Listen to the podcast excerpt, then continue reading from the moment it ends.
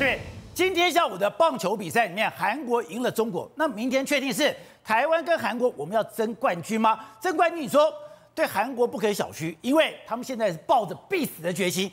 这是江百虎，江百虎是谁呢？上次在奥运时候跟这个澳洲打赛的时候，哎，太轻易了，上了二垒以后没有踩垒，居然被人家给刺杀，他当时觉得很丢脸。这一次，哎，他怎么看到长得这个样子？我以为他当完兵，没有，他还没当兵。他没有当兵，如果这次不能拿到冠军的话，这个人回到了韩国以后，他干嘛？他要当兵，所以他就在他的这个 IG 上面 PO 了一个，他正在悬崖旁边。其实讲出来真的还蛮危险，为什么呢？这十九个还没有当兵的，如果这一届这一次再没拿到好成绩，后面没有什么大比赛的话，真的就已经过这二十五的一个期限。再一点。他真的这次打的前半段真的是很很很很可怜，为什么？有江白虎吗？他本来是在中心棒次打 DH，越打越糟，他的棒次被一直往下调，往下调，往下调，基本上还好。昨天对日本慢慢回温了，虽然说还是被三振了两次，可最起码出现了第一支安打。今天对中国，哎，江白虎就慢慢回来了，五次的上场，四个打数当中出现了三支安打，还包含一支全垒打。所以为什么我一直讲说，虽然说我们在第一次面对韩国是四比零赢球，接下来不能够掉以轻心。从这两场打出来，你就发觉，哎，韩国这些打者慢慢熟悉这个节奏，就手感出来了。对，尤其像江白虎，真的是这幅画，我相信对他自己来也有很大的激励，因为大家都不想，尤其韩国人不想当兵，可是重点是不是你说的而已，对，你必须要打出成绩啊。那这两场比赛就看得出来，江白虎打出来了。那然后他们的中心打者，哎，又在关键时刻也可以看得出来，确实哦，这些打线是有实力的哦。对。所以说，接下来明天的这场中韩大战，我们必须要提防的打者不止江白虎一个人。啊，可是我们刚才讲，上次比赛我们是四比零，我们是完全压制，明天还能够完全压制吗？讲实在话，如果只有投手的调度来讲，你今天看到韩国队的投手，基本上，哎。不是我们之前所看到的一两个，几乎每个上来。当然，我今天还特地问了在大陆的朋友，到底测速枪有没有恢复？恢复了，每个人上来都是一百五十起跳。最后的整个上场的投手，基本上高佑席飙到一百六十二公里，而他只短短的投一局，代表这些人在明天对我们的中华队都有可能上场。对，所以说对我们的打线来讲。我们必须要严阵以待，对他们自己今天慢慢打出了十三支安打、十六支安打的打线，我们也更要格外的小心，因为大家都有这一棒击成对手的能力，所以说明天的整个对战，在投手、在打线都会是一场张力十足的比赛。好，齐伟，明天刚刚讲的台湾十七年来，我们要在亚运重新的这样夺冠，那明天哎碰到了韩国，大家就非常好奇。还能赢韩国吗？亚运万众瞩目，轰动万教，含金量最高的一面金牌。明天中华对韩国，我告诉你，两国全都在看这场比赛，但是新仇旧恨一次算清。什么叫新仇旧恨？先讲新仇，这支韩国队有非赢不可的压力。第一个，大家都知道，他的二十四个人里面，十九个没服兵役，需要这一面。免疫金牌来免服兵役，所以第一个他拼了，第二个他最近的几这一两年国际赛全都败掉了，韩真的全都败，韩国人心都凉了。韩国所有媒体最近的表现不好，所有韩国媒体你去看，在亚运出发前都说我们需要这一面金牌。好，这第二个，第三个，他输给中华队四比零的时候，韩国全都是。最大耻辱，井底之蛙，井底之蛙。你如果冠军赛再输了，你不要回家了。所以他压力奇大无比。好，第四个旧恨，马老师有什么旧恨？有旧恨。好，我要跟大家讲，二零一九年 U 十八青棒赛，U 十八，我告诉你，我认为是世界上最强的青棒赛，而且台湾派出了一个真正黄金世代的。青棒赛好，各位，二零一九年 U 十八在哪里办？在哪里办？韩国釜山，在韩国釜山办。所以韩国派出了最好的 U 十八代表队。我问你，韩国当年 U 十八代表队是什么？就今年亚运的代表队，绝大部分都是今年亚运代表队。对对对。当年他 U 十八结果没打进冠军赛，没冠亚军都没他，在他釜山比赛，对，没打进冠军，他又派了一个最强的队伍，就是现在亚运大部分的好，但是为什么冠军是谁？中华队，就这次比赛就是的。那那年我们派，我告诉你，那年我为什么说最强？日本派了甲子园的精英队去，里面领军的是谁？谁？佐佐木朗希，那个快球速王。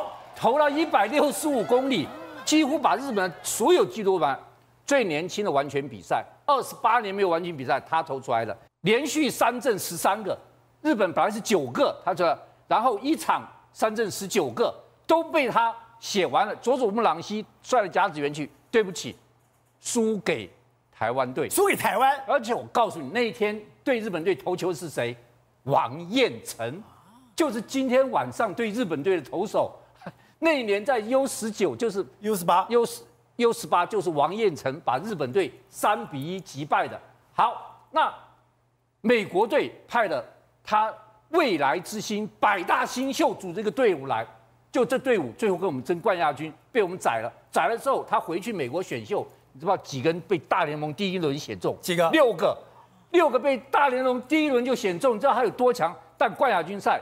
被我们七比二击败，所以我们二零一九年那个 U 十八的这么厉害。我告诉你，我们投美国队，包括你看陈柏宇、林玉敏、潘文辉，好，还有这次郑宗哲、林子豪、李浩宇，都在当年 U 十八里面。对，我告诉你，而且那一年我们冠军赛击败美国的时候，林玉敏、陈柏宇都有下场投球，所以。这次等于是，所以我们是最强的世代来参加这一次的亚运啊！我告诉你，这那一次创下台湾棒球一个纪录，中华队二十个人全部成为职业选手，是啊，全部成为职业选手，没有一个没有成为职业选手，要不然就是六个旅美，对，一个旅日，好，然后十三个进中华职棒。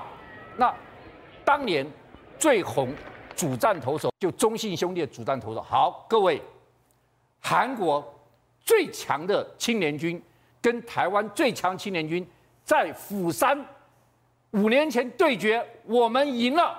现在明天，不是我们已经赢了一个四比零，我还在赢第二次。对，明天要大对决，我告诉你，黄金世代大对决，这场决定生死的一战。而且我预估未来台韩之间的棒球战，这些人都是挑大梁的人。哎，跟他讲。这一次的比赛里面，投手很重要。宝杰，我告诉你，明天将是世界最巅峰的火球对决。什么叫火球对决？明天我们最重要的三个投手应该是这三个。我跟你讲，潘文辉一百九十一公分，一百公斤，投出一百六十公里以上的球速；刘志荣投出一百六十公里以上球速。我们中华职棒有史以来只有五个人投出一百六十公里。以上的这两根，那林玉敏大家都知道，他的变化球随心所欲。那你说韩国，我告诉你，譬如说高高佑熙，他今天投一百六十二公里，哇！明天火球大对决，所以明天我认为两个重要的，一个投手大对决。你看我们跟大陆队十五次三振，这是我们力保不失的原因。但是我们对大陆队。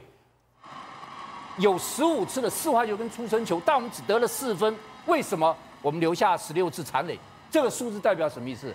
我们打击不连贯哦，打击不连贯，我们的棒次没有衔接上。我们在对韩国队如何把棒次连接上，在关键时刻你要打出得分安打，这才是胜负的分水岭。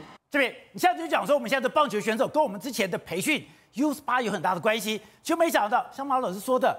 他们原来在二零一九年的 U 十八曾经对战过，而当时是两个国家，所有国家里面最强的一个对决。然后这个对决的前世今生，在现在又对上了。对，我们在这一次的整个亚运的代表队当中，我们有七位就是来自这个世代的。那这个世代当中，就像刚刚西平老师所提到的，确实全部都进了职棒，而且有很多都现在在美国的体系发展。那大致上大家所预期都是可能是二五年左右会上到大联盟。林玉明就是其中一个最好的例子。可是讲实在，球赛还是当下的情况才重要。对，尽管我们在以往的交手过程当中有这个领先，有很好的背景，有好的成绩，真正打下去，明天的关键，第一个。韩国的整个气势打出来了，所以我们今天这场对日本的比赛，呃，对对，日本的比赛很重要。为什么？昨天有点打闷掉，昨天的整个残垒竟然出现了十六个残垒，十六个残垒。可是我们在前两场比赛，就算是昨天对中国的残垒多，可是我们在前两场比赛最大的重点在什么地方？前面的两局，我们的开路先锋郑宗哲，那我们在整个中心打线林安可都能够先把这个球队的。分数给打下来，把那个气势拉上，这个逻辑就跟今天韩国在打中国是一样的道理。前三局先把这个大棒子的整个分数要到，安定了军心之后，后面的机会慢慢就出现。所以说，我想对整个对日日本今天的状况，要让我们的选手赶紧调出来，让昨天的这种残垒的现象不要继续的发生，然后准备明天好好跟韩国一决生死。不，对。但我们今天非常遗憾的，我们的台湾男篮输给中国二十八分，可是我们的前半场是赢的哦。对。但你会发现，他到下半场，中国队吓坏了。对。人盯人。好，我们来看一下，他们在中国队输给菲律宾之后啊，几乎可以说是全网炸锅啊。告诉他们说，如果你们再输，就不要回来了。问题是他们已经在杭州了，没地方可退了。所以今天比赛一开始的时候，我们打得非常的好。为什么呢？因为我们比较没有心理压力。所以呢，我们的第一节、第二节表现的非常的好。你看我们那个三分球一直动。对，而且呢，其实他们在第二节的时候要动起来、要追分的时候呢，靠的是谁？靠的就是我们的刘铮。尤其是在双方平手的情况之下，最后一波攻击，刘铮打进了一个三分线。最后我们上半场结束，我们是领先的，所以呢，其实他们看赵继伟，我觉得刘铮好神准哦，对，非常的稳。然后呢，他们进去的时候，半场休息的时候走进去的时候，我都觉得他们好像是韩国队要去当兵的脸色。所以呢，他们下半场之后呢，疯了，第三节竟然打出了了一波十呃三十四比十，所以呢，一定是他们中场的在休息的时候，可能又被他们的领队又被姚明。给耳提面命，提醒他们不能再输了。所以呢，很少看到。所以下半场不一样了。对，很少看到下半场之后呢，竟然做全场人盯人。从后场之后就直接包夹、包夹再包夹。这个对体力来讲，从后场就包夹。从后场就包夹。这个对体力来讲是非常非常消耗的。而且这些人在 CBA 打球领的都是高薪，他们在俱乐部打球都不愿意打全场顶破盯人。第一个，你体力耗费大。第二个，你受伤怎么办？很少会看到在这一场比赛，其实，在过去来讲，铜牌战呢，铜牌战呢，有需要这样子吗？拼命吗？对，但是在自家门口，你看他们在内线打的，然后呢，直接从后场直接紧迫盯人，到最后，我觉得他们已经是意气之争了，感觉上就是说。不管怎么样，开玩笑哎，对，棒球输给台湾也就算了，篮球输给台湾，我都很难想象。对，所以呢，他们到最后来讲，真的是敢吹了，可能真的是有点主场哨了。因为中国队这一场，简单来讲，不能输。好，这边，所以在讲了，他们对菲律宾的时候，真的丢脸丢大的，脸丢到连记者会都不敢开，丢到了姚明不断的骂脏话，那不断的跺脚，那个整个脸都垮掉。今天哎，这样前半场哎，他们居然是输给台湾队。而且不但输给台湾队，我们刚刚那个刘铮，我们手气真的很顺，怎么投三分球全部都进去。下半场疯了，人盯人。上半场打完四十九比四十六，我们领先三分。那第二节就可以看得出来，慢慢在整个防守上的加强，跟他们两个这个底角的一个三分线慢慢有斩获。可是呢，我们还是维持一点点的优势。中场之后第三节是个关键，我们第三节只拿了十分，对手拿了三十四分，完全就被拉开了。重点在什么地方？他们开始打点。打哪个点呢？打我们的内线。那当然，阿提诺是我们规划的洋将，不过在整个速度跟整个防守放来上面来讲呢，还是在整个长时间的这个对抗上来讲，哦，这个点被打得比较辛苦。那也使得在整个内线专打阿提诺，对内线的整个失防之后，当然有很多的小动作，有很多的冲撞，有很多的挤，那这都是在篮球场上一定会出现。那就像刚刚讲的。这场球他们一定要赢，要赢得漂亮，要不然真的是走不出去篮球场。不过也可以看得出来，确实在两个这个两个单位的整个篮球的实力方面来讲，他们本来就有不错的身材，再加上其实打内线我们是很吃亏的。为什么？